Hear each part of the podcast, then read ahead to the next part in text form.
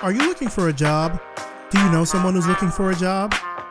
Then check out our job board over at revisionpath.com forward slash jobs. Whether you want a full time job or you're looking for something temporary or freelance, we've got you covered. This week, Tamarack Media Cooperative is looking for a coder for environmental initiatives. Vox Media is looking for a full stack engineer. And Revision Path is looking for staff writers. So check out the Revision Path job board at revisionpath.com forward slash jobs and find your next job today.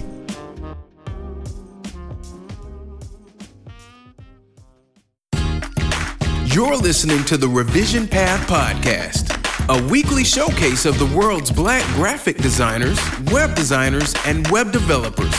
Through in depth interviews, you'll learn about their work, their goals, and what inspires them as creative individuals. Here's your host, Maurice Cherry. Welcome to the Revision Path Podcast. My name is Maurice Cherry, and before we get into this week's interview, of course, I got to talk about our wonderful sponsors, MailChimp and Hover. MailChimp is the best software out there for sending marketing emails, automated messages, and targeted campaigns. Join more than 10 million people who use MailChimp to design and send 600 million emails every day. Sign up today at MailChimp.com. When you have a great idea, you want to secure a great domain name for it, and that's where Hover comes in. Hover makes it really easy for you to find the domain name that you're looking for and get it up and running with no hassle and no heavy handed upselling. So go ahead and grab yourself a domain today, use our promo code RevisionPath, and save 10% off your purchase. Here's our Patreon fundraising campaign update. So we are still at 31 patrons, but we have increased to a combined total of $212 per month. So, a huge thanks to all of you that are already pledging your support, that have increased your pledges for support. That's even better. Uh, thank you again so much. If you want to become a patron of Revision Path and get access to some really great perks like special giveaways, early access to future episodes, and free Revision Path swag, head on over to patreon.com forward slash revision path and make that happen. Pledge levels are super affordable. They start at just $1 per month, and it's a really great way to support the show on a regular basis. We now have a Slack community. I mentioned this last week. Uh, if you want to come and chat it up with me and with other Revision Path supporters, head on over to revisionpath.com forward slash Slack, and that will take you to a page where you can sign up for an invite. We've got, I think, 45 people right now. The room's pretty active with conversation, so please come through, say hello. It'd be great to hear from you. Now for this week's interview, I talked with Ayana Baltrip Balagas. Uh, she's a creative, she's a design educator, designer, actress, dancer, you name it. Ayana is based out of San Francisco, California. Let's start the show. All right, so tell us who you are and what you do. Hi, this is Ayana Baltrip Balagas. I am an independent graphic designer, creative, and a design educator. And I'm from San Francisco talk to me about what the design community is like in San Francisco for you. Pretty laid back. I don't participate as much as I'd like to right now, but it's quite, well, I shouldn't say laid back. It's actually quite robust. Let me back up on that. It's quite robust. I, I get quite active with designers mostly online these days or via events that are posted online through certain meetups I belong to, I participate in, like the Creative Cloud Lovers I also got an invitation that I'll be attending Adobe. I get a lot of invitations to um, Adobe events, and um, um, I'm a member of the American Institute of Graphic Artists. An active member, or, or, I don't even know if we're, we're around anymore, but the organization of Black designers. There are a few of us out here. We still try to get together, and but basically, it's a pretty robust. I go to some events. I try to go to meetups, mostly meetups these days. Also, uh, Girl Develop It, very much into. I consider my, you know, where there's a group of us. We call ourselves the Tech Fam. We're a little older than most of the women in Girl Develop It, but we, mm-hmm. we work with them. And a lot of things happening out here. A lot of good things happening out here. like to see more diversity in it, so I try to show up so they can see a different face mm-hmm. both in terms of gender and in terms of uh, ethnic ethnicity as well as age. I'm interested in the organization of Black designers because we've had a few people on the show before: Michelle Washington, mm-hmm. Leon Lawrence III, Steve Jones, Maurice Woods, people that have mentioned the Organization of Black Designers. Talk to me about how you first found out about them and how you joined. Well, I looked them up. Uh, actually, I looked them up in the phone book. Oh, wow. Back in the day, about the early 2000s. okay. I actually looked it up in the phone book. And the representative for the in, in this area in the city is Ricardo Gomez, who's a professor oh. and former chair of the Design and Industry Department at San Francisco State University. He's a, an architect as well as a, a product and industrial designer and design thinker. And basically, it was Ricardo and I in the San Francisco chapter. Then we got uh, Alan Hurt, who came out from New York, and of course Steve Jones, who's a colleague of Ricardo's, who was in the same department at San Francisco State University. Maurice and I had met because of Inneract. I actually looked him up via Inneract, trying to get some projects going with him a few years back. And Michelle and I met again via Facebook, but I don't know if it was through Ricardo or through Steve, but we met via Facebook and then we've just been in touch throughout the years, several years. And we also have a mutual friend in New York as well. But they, he wasn't the, the hookup for Michelle and I. But we haven't done much out here in terms of the OBD. Um, Steve Jones had a group, and I can't think of the name right now, where they've done several things in the past, you know, to get black designers and, and multidisciplinary black designers collaborating and doing some projects as well. So it's a small design world that everyone's kind of connected like that through that organization. Right. I've also spoken with with David Rice. I really hope to get him on the show mm-hmm. one day. But we've talked about the Organization of Black Designers in terms of where it is now and where he would like to see it because sort of like how you said you looked it up in the phone book. Mm-hmm. and i think with designers now particularly since so much of what we do in the industry is connected through technology we're trying to find a website or a mailing list or something. And i know obd's web presence is not the most robust in terms of engagement. Right and i think that's something that they're working on as they kind of work to get their numbers up. But certainly, different people I've talked to are all interested in trying to make sure that the organization kind of gets back up and thrives again. And I feel like it's important that that, that really happens. I agree because um, it is hard for us to connect, and especially in an area like the San Francisco Bay Area where we're so few.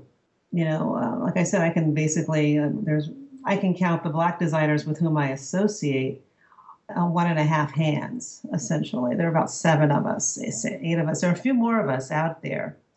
Mm-hmm. But in terms of more on a semi regular basis, basically seven of us.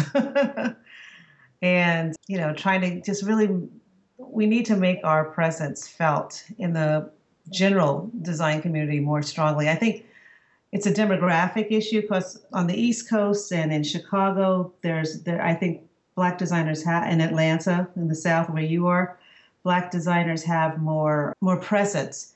The Bay Area is a struggle. Just somebody off the cuff was I was at a, networking event several years back, women in uh, women business, networking women in business networking event, and I had two different women, white women, ask me how the traffic was coming from Oakland, California.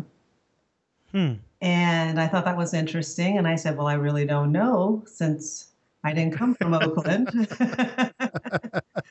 but there's this feeling in San Francisco that, and I mean, the Black community has diminished incredibly mm-hmm. in this city. So there's this this assumption that there are no blacks in San Francisco. mm-hmm. in, in terms of the design community, it's quite uh, interesting to see. I, I'm usually one, the one at the event. And um, so that needs to change. That definitely needs to change. I remember there was a, a movie that I saw, I don't know, this might have been about seven or so years ago. It's called Medicine for Melancholy mm. by Barry Jenkins. And it sort of talked about that same thing about how San Francisco's black population has diminished. It was it was a romantic comedy sort of movie, but it also touched on that in a way. And and what I liked was how he visually depicted it because the movie is very desaturated. Mm-hmm. It almost looks like a black and white movie. Mm. And after talking with the director, he said that the reason that he did that is because he wanted to show how little color there was in San Francisco. Yes, sadly. Are you originally from the area? No, I'm an East Coast person. Okay. Talk to me about when you uh, moved out to, to California. How'd you get started and settled out there? I came out to uh, the university out here. Even though in my early, I spent part of my early childhood here in San Francisco and then moved back to Boston, I was born in Boston. And I went to, did a, one year of high school here in San Francisco and then finished up in New York. But ultimately, what made me stay was the university. I came out and went to the University of Southern California in Los Angeles for two years. My brother was living in LA going to Pepperdine. And then I transferred to UC Berkeley and I just stayed. And what did you study at Berkeley? I studied, I ended up with a degree in political science, but my um, minor, and it was a major minor, was dance and theater. And I took, in, in that dance and theater, during in studying that, I took some stage tech courses uh, at a community college, and I ended up taking also a, a, design theory class at the architecture department at UC Berkeley. So that's kind of how I started playing with design. Mm-hmm. Second part that's of my, my uh, university. So once you graduated, talk to me kind of about some of the work that you've done since then. I know when we spoke earlier that you mentioned that you're an educator, and I do want to touch on that. But did you go right into education, or did you do some design work for other companies? I actually, when I graduated, I actually went in and worked as an actress and a dancer for 15 years. oh wow! Okay. Yeah, so I did a lot of off Broadway, small company work, off off Broadway, I should say, in small company work in New York. Made a living at that. And when I came back to California, I did, came back and I did my teaching credential. I should say in the ter- in term, I was back and forth between San Francisco and New York when I moved back after I graduated. My mother had moved out to San Francisco by that uh, before I graduated from Berkeley. When I came back, I did a teaching credential at San Francisco State University because my mother was an educator and both parents were educators and family educators. So I said, okay, I'll just do a t- teaching credential as well. And then went back and kept dancing, working as a dancer and, and an actress. And then when I finally relocated back in San Francisco, a friend asked me to design it. I don't know why, but she asked me to design her uh, a business card. And I said, "Oh yeah, I can do that." I did, and I and I kind of got me interested in graphic design. So I actually went back and took two design courses at City College of San Francisco, and I also there was a group out here called Artists in Print, and I did several workshops through them, and then just kind of hung out my shingle and started doing quite a bit of work for small nonprofits and women owned businesses. It still tends to be my focus mm-hmm. for my audience. And that's how I got into design. And so, your business, Design Speak, you've been around for a really long time. What's kind of been your secret for longevity? Just staying focused on the type of audience and the scale, the scalability of my business and work that I wanted to do. And I kept it somewhat small so that it was more manageable for me. Mm-hmm. And I can I continued to teach. You know, with my teaching credential, I uh, was I taught high school as well when I relocated back out here. So I was doing two jobs. I was freelancing and teaching high school in San Francisco, and just really that allowed me the, the teaching allowed me to just really choose the projects I really wanted to work on, and the people with whom I wanted to work. Mm-hmm. And so I think that's why I've been able to hang in there as long as I have. And now, being an educator, I know in your bio you mentioned, and even just now, City College of San Francisco, mm-hmm. San Francisco Art Institute, UC Berkeley, mm-hmm. and San Francisco State University. Right. How do you think design education has really changed since you started teaching? It hasn't, in my humble opinion, it hasn't changed as much as I would okay. like to have seen, in my humble opinion. I think that maybe with the exception of the San Francisco Art Institute, which was the premier, you know, art the the art college here in San Francisco. You know, Diego Rivera hung out there and painted that. There's a great mural that's painted by him there. They it's a fine arts college, so it, they seem to be more forward thinking in a instance. Instance, and I found at least I'd like to see more forward thinking happening at the community college level. City College is a community college, and I'd like to see more forward thinking.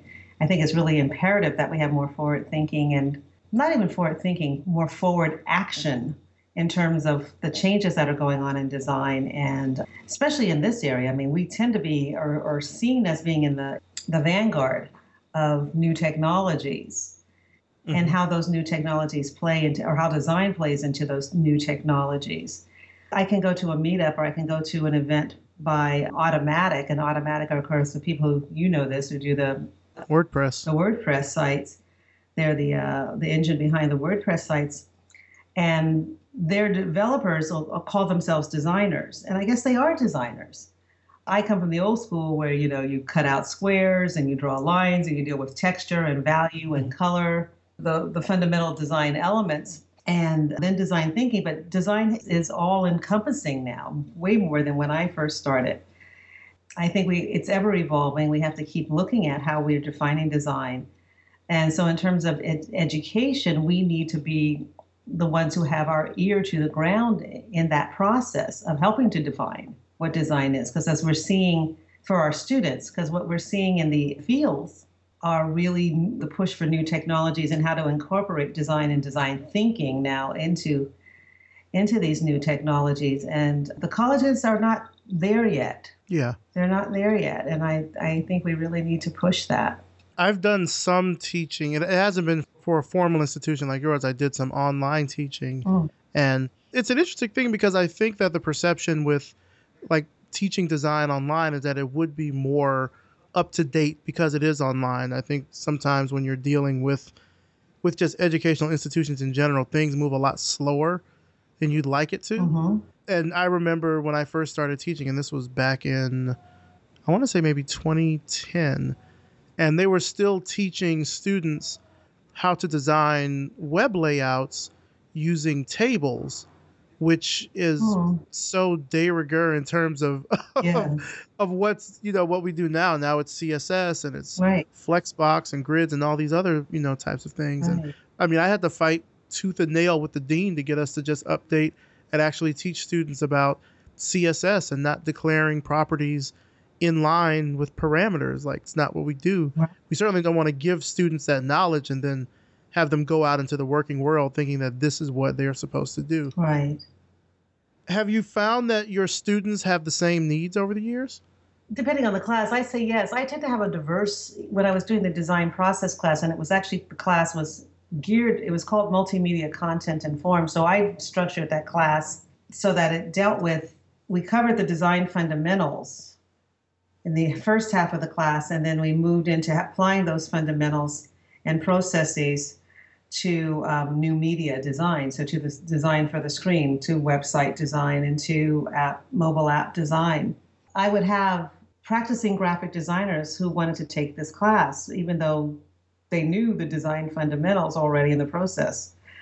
But they wanted to take the class so that they could, you know, get exposed to the vocabulary and the the workings of how to design for multimedia and, and screen projects it was a really good class. I structured that class really well, and I felt that it should maybe even be a second level class as opposed to a first level class.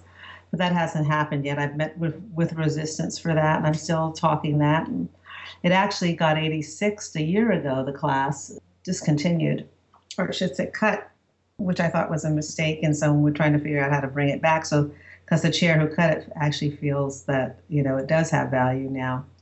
Mm-hmm. So we're in the process of restructuring that class and seeing how it is. But it's kind of interesting that the the, the top level administration was very resistant to, I feel, creating a relevant educational platform for our students and where they live and where they're going to work. We're a vocationally tracked program, so we need to train them for the jobs mm-hmm. here in the area. Now, one of the topics that you mentioned that you you also teach is about social media. Is that right? Yes for professionals. That's what it's called social media for professionals. Talk to me kind of about that class. I'm, I'm interested in a way because there's like been this there's been this piece that's been sitting on my spirit that I want to write about how designers of color kind of need to get out there more just in terms of visibility mm-hmm. in order to find opportunities and things that they're they're looking for. And I think a large part of that can be done through social media. Can you talk about that course? Absolutely. So it is a class, and the focus of the class is getting the students in the end to develop a campaign, a personal brand campaign. And so it's about looking at what tools are relevant for their field. Primarily, I have graphic designers in the class. I also have, I actually have a pretty diverse class this time, which is quite good to see. I have a couple of African American women in the class, Latinos and Asians, as well as, as uh, whites. And so it's a really nice, kind of nicely balanced class in terms of ethnicity. Still more men than, than women in the class, which is kind of interesting. But um, one of the women already is a blogger and very active. And so it's basically getting students to choose which platform or which platforms are best for them and that can best that can be most advantageous to branding them and getting them the exposure that they need. So we are of course looking at Twitter, Facebook, LinkedIn, most natural most definitely. But I'm going to actually start to look at Snapchat. I had never thought I'd cover Snapchat, but when I saw that the federal government is using Snapchat, I think it's worth taking a look at. right. And Instagram. We're also looking at Instagram as well. And it's really about students creating a, a solid brand, personal brand for themselves. And what tools I use. I have a WordPress blog, ayanabaltrip.com, and I also have a uh, LinkedIn and Facebook and a Facebook business page. And Facebook business page is Design Speak. And then I have my two Twitter accounts for Design Speak and for Ayana Baltrip. And I got set up back in 2008, so now I'm moving into going into my eighth year of being on social media. It was actually a, one of my students at San Francisco State that got me into social media in 2008, and talked me into doing two, you know, two Twitter accounts. I don't think I need two Twitter accounts, but so we're looking at those kind of things. But I feel for designers, Twitter and a blog are really good tools mm-hmm. for our part of our branding. There's also this tool called flavors.me where you can set up a, like a calling card, a, a digital calling card, and then stream all your other tools into it, like your LinkedIn profile, your Twitter profile, and your Facebook profile. And so I'm, I'm looking at that tool. It's, it's been around for quite a while depending on how you set it up, uh, some people feel it's mm. kind of dated, but I don't think it can be dated. I think, again, if you just want to set it up as you, you know, and then you link to your other tools where people can go. Similar to what I think I've, I've seen you do. I looked at your profile. And, but I think it's very important that, I mean, like social media is, is critical now, and it's also still quite inexpensive, you mm-hmm. know, to really get your brand out there. And, but you have to be active. You have to be active on it it, it always surprises me, particularly when I'm doing uh, research for the show. I may come across someone that has a great portfolio, but then there's no way to contact them, mm. or or they may be very active on Twitter, for example, but they don't have a website, mm-hmm. and so it feels like there are these kind of missing elements to show like what a, a full portrait of what they can do is online and for some designers that I've talked to, the reason that they don't do it is, I guess, out of some level of fear of criticism. Mm. But also, it's I, I, still think that at least opens you up to whatever opportunities may come out there. I mean, there's no telling who might be interested in your work, but can't hire you because there's no way to contact you. That's right. And when you're active in social media, your your SEO goes way up you know your search engine optimization your your searchability becomes quite good and so you want to be able to have a good solid way of people can contact you as well as see your work um, i just have a basic two page website that still works for me quite well. I'm, I'm surprised that it works as well as it does but um, i'm getting more active with uh, getting back active with my wordpress blog which i have synced to my um, facebook. I share that into my facebook business page and personal account, as well as Twitter and LinkedIn. I primarily curate information across those those lines via Twitter, mm-hmm. and then you know with some interspersing of my personal content, and I find that works quite well. And um, of late, I've gotten I just got some new followers. The, the, the, toward the end of the year, I keep getting new followers by through stuff that I've shared of late on Twitter and people are looking. So I think we definitely, as as um, black designers, need to embrace social media and not be uh, fearful of the criticism. Yeah. Are you working on any kind of new designs or new projects right now, or are you just solely focused on teaching? primarily focused on teaching right now, but I'm actually because I'm moving into the I told you I'm moving into the area of uh, user experience design. I am mm-hmm. crafting a project for myself right now as a user experience designer, a user experience design project right now. So that's in process now, which is really good. I'm actually taking on my my HMO. There's some some things that I feel they should they can improve upon using user experience. So I'm making that my project. Nice. Yeah. Let's kind of switch gears a little bit here. I want to talk more about you, the person. Would you say that you're satisfied creatively right now? I mean, I know you've done a lot of teaching, you've done design work. Do you feel like you're at a good creative place in your life right now? I think so. I'm, I'm starting to embrace my photography again. I photographed musicians for 17 years. My godbrother, oh, wow. my godbrother was Tito Puente. Okay. And uh, yeah, we shared a godfather. And so I got to photograph him for quite a few years in many shots. And I did the Berkeley Jazz Festival for several years as well. And um, I've been missing my photography of late. So that's kind of where, you know, like I said, I'm doing the user experience. But in terms of my own personal creative interests, I'm picking up the camera again and starting just to shoot some stuff. Yeah, I find a lot of designers really gravitate towards photography mm. at some point in their career. It hasn't hit me yet. Mm. Like I have a phone on my camera and I use it to snap things here and there, but I haven't gotten that bug to like get a DSLR and lenses and really like really start taking photos. What particularly kind of drew you to photography? My dance, being a performing artist. Okay. And like I said, I started out doing musicians. I love music and um, that's what uh, drove me. So that's basically what I primarily have phot- photographed. Have been performing artists and primarily musicians. I think my photography is what led me to to graphic design, and to me, it's all about the story.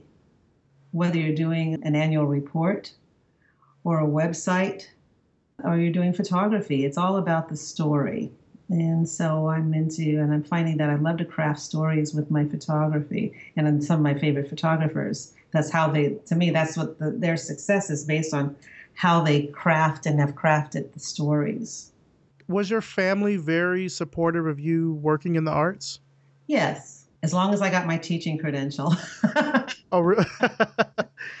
my mother was very happy when I did that. And then I went back and did my master's a few years ago as well in design what kind of things get you in your creative zone? Any music or particular photography or anything like that?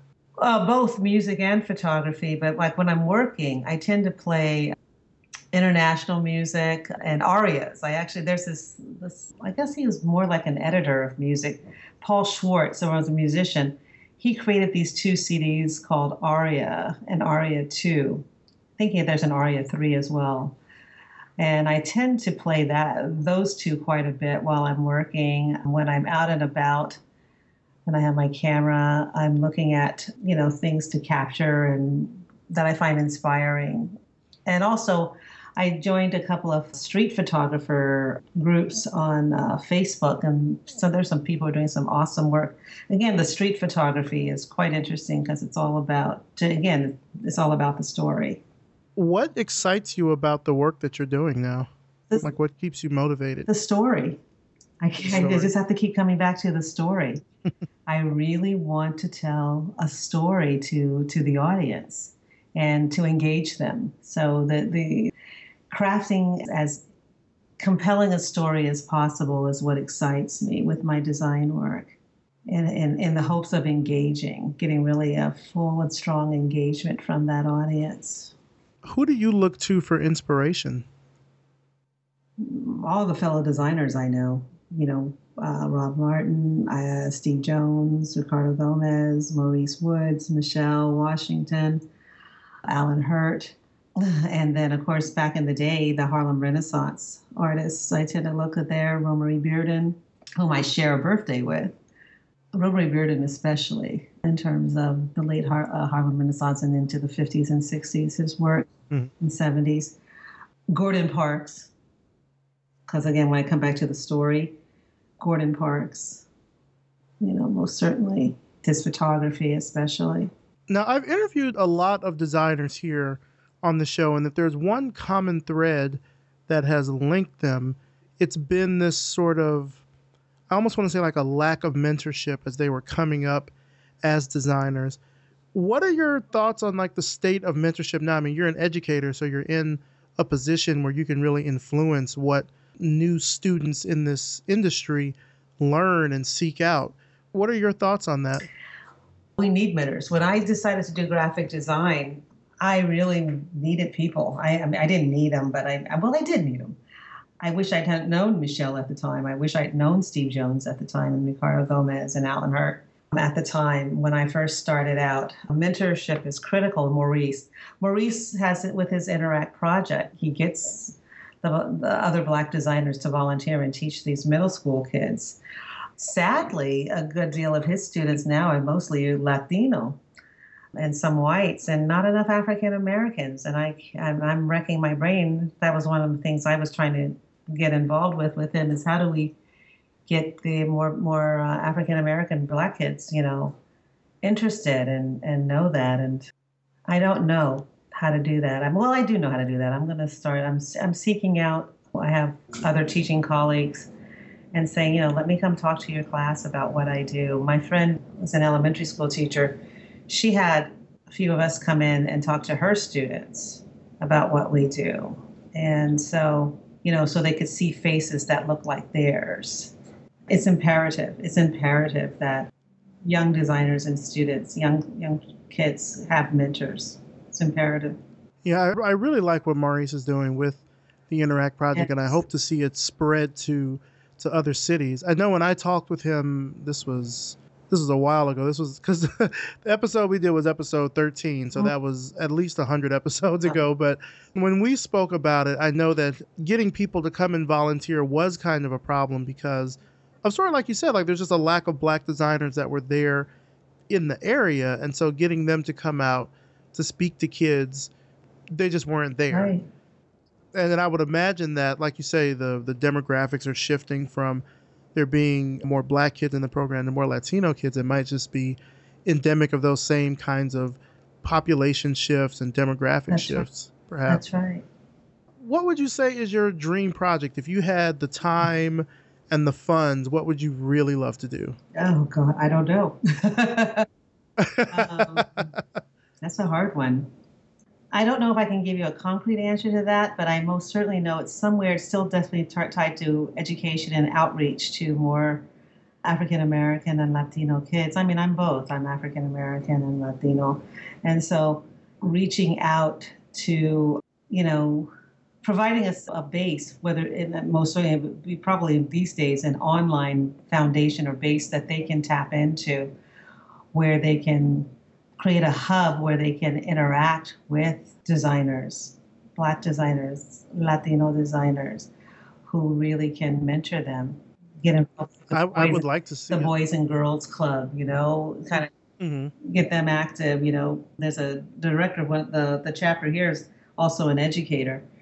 And so, you know, trying to reach out and just find a, a doing hangouts with these kids, you know, mm-hmm. I would like to do something like that. So it's tied to education and educating them about a field that I think is still quite viable in this day and time, or fields that are quite viable in this day and time. Now, I know that there's a lot of conversation that goes around about diversity and technology. We really don't see that same level of of conversation or fervor as it relates to diversity and design, and I think it's an issue that has certainly been going on for at least 30 years mm-hmm. now. Why do you think the current design industry is not, I guess, talking about it, or at least making the same types of steps as the tech industry is when it comes to, you know, diversity and programs and education?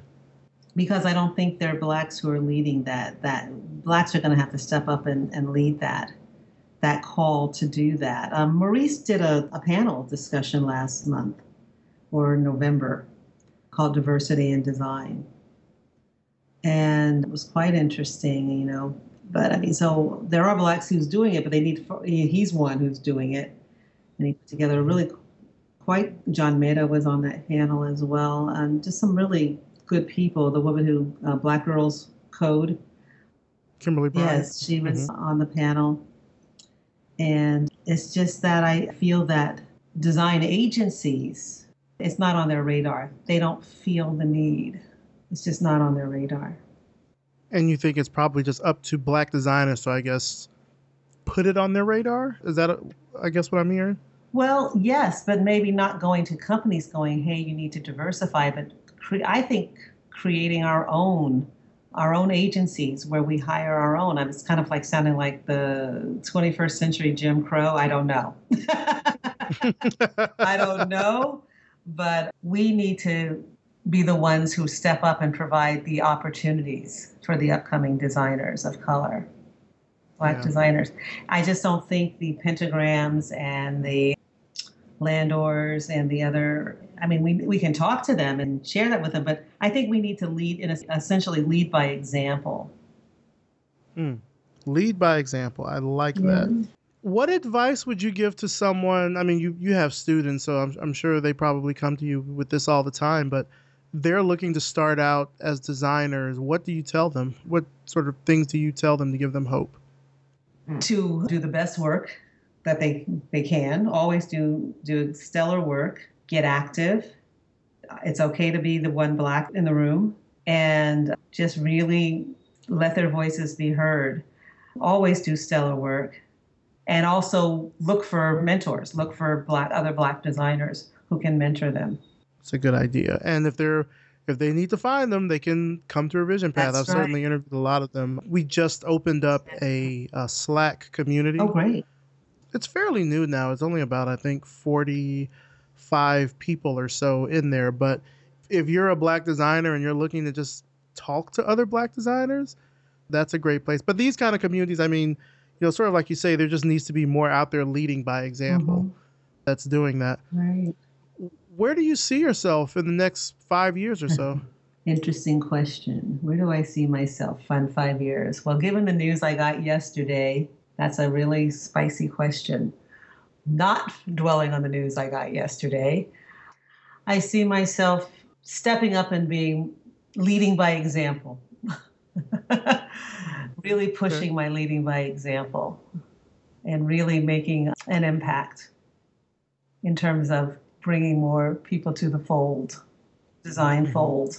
Well, I certainly think through through your education work, and, and like you said, you're a member of of AIGA. I mean, I don't want to say put the pressure on them, but put the pressure on them. Well, too. they are. They are definitely. Alice Beebe has approached me about coming through some stuff, getting involved in looking at diversity. Uh, AIGA is definitely looking at that out here.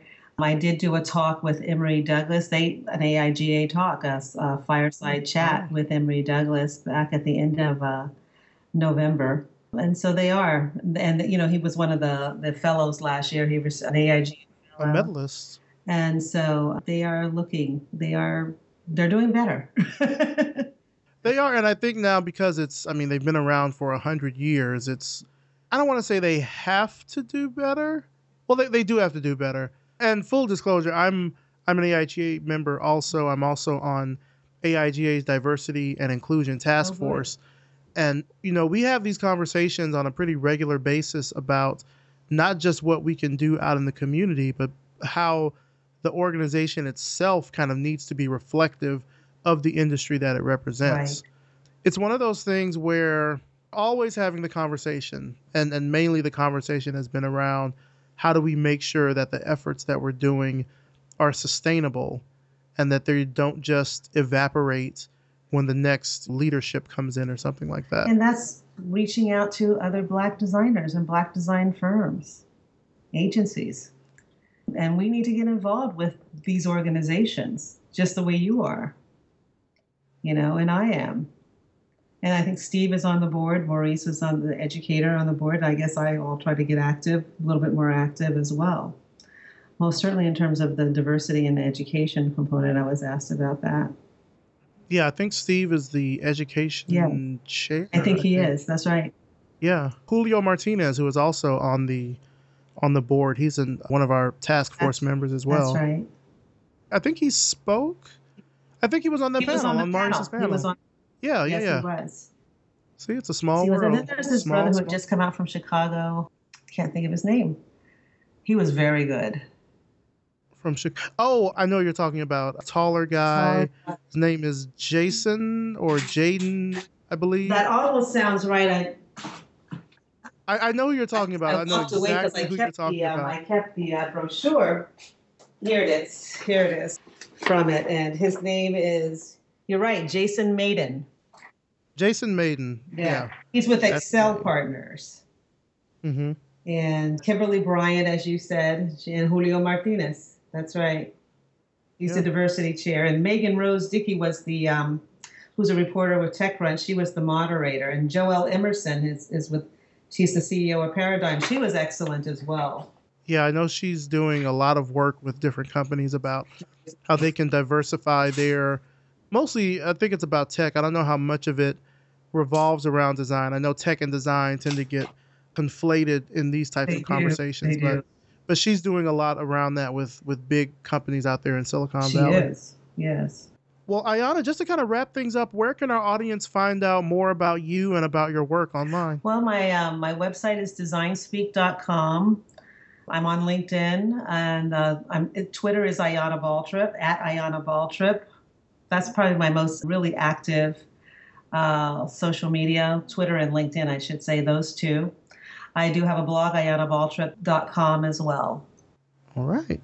Sounds good. Well, Ayana, thank you again so much for for coming on the show. I really like a lot of what you mentioned about kind of your education work and uh, it sounds like you sort of had a bit of a non-traditional way of getting into design like you said it was through dance and photography and then into design but now that you're an educator i mean i think you're one of the the many voices out there that that upcoming black designers need to hear and need to see in terms of knowing that this is an option for them as a career. So thank you just for your work that you've done over the years and thank you again so much for coming on the show. I appreciate Well, it. Well, thank you, uh, Maurice. Thank you for Revision Path. I think it's critical. It's just wonderful. It's just another tool, again, that we can share with our students out there.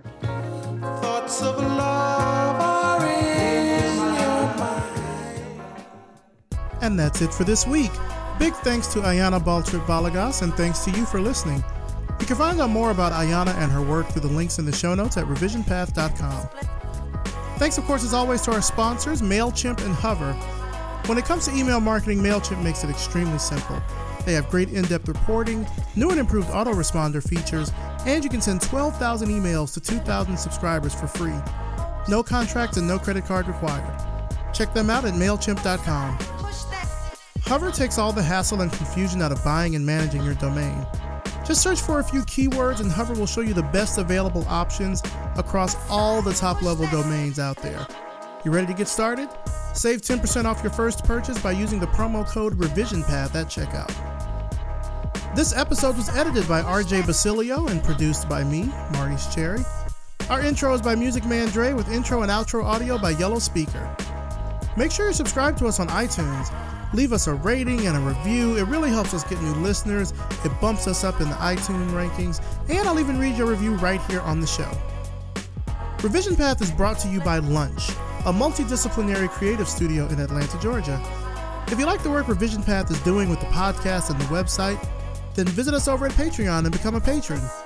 Just go to patreon.com forward slash revision path and pledge your support. Pledge levels start at just $1 per month, and you'll get access to behind the scenes information about the show, upcoming interviews, and so much more. Thanks so much for listening, and we'll see you next time.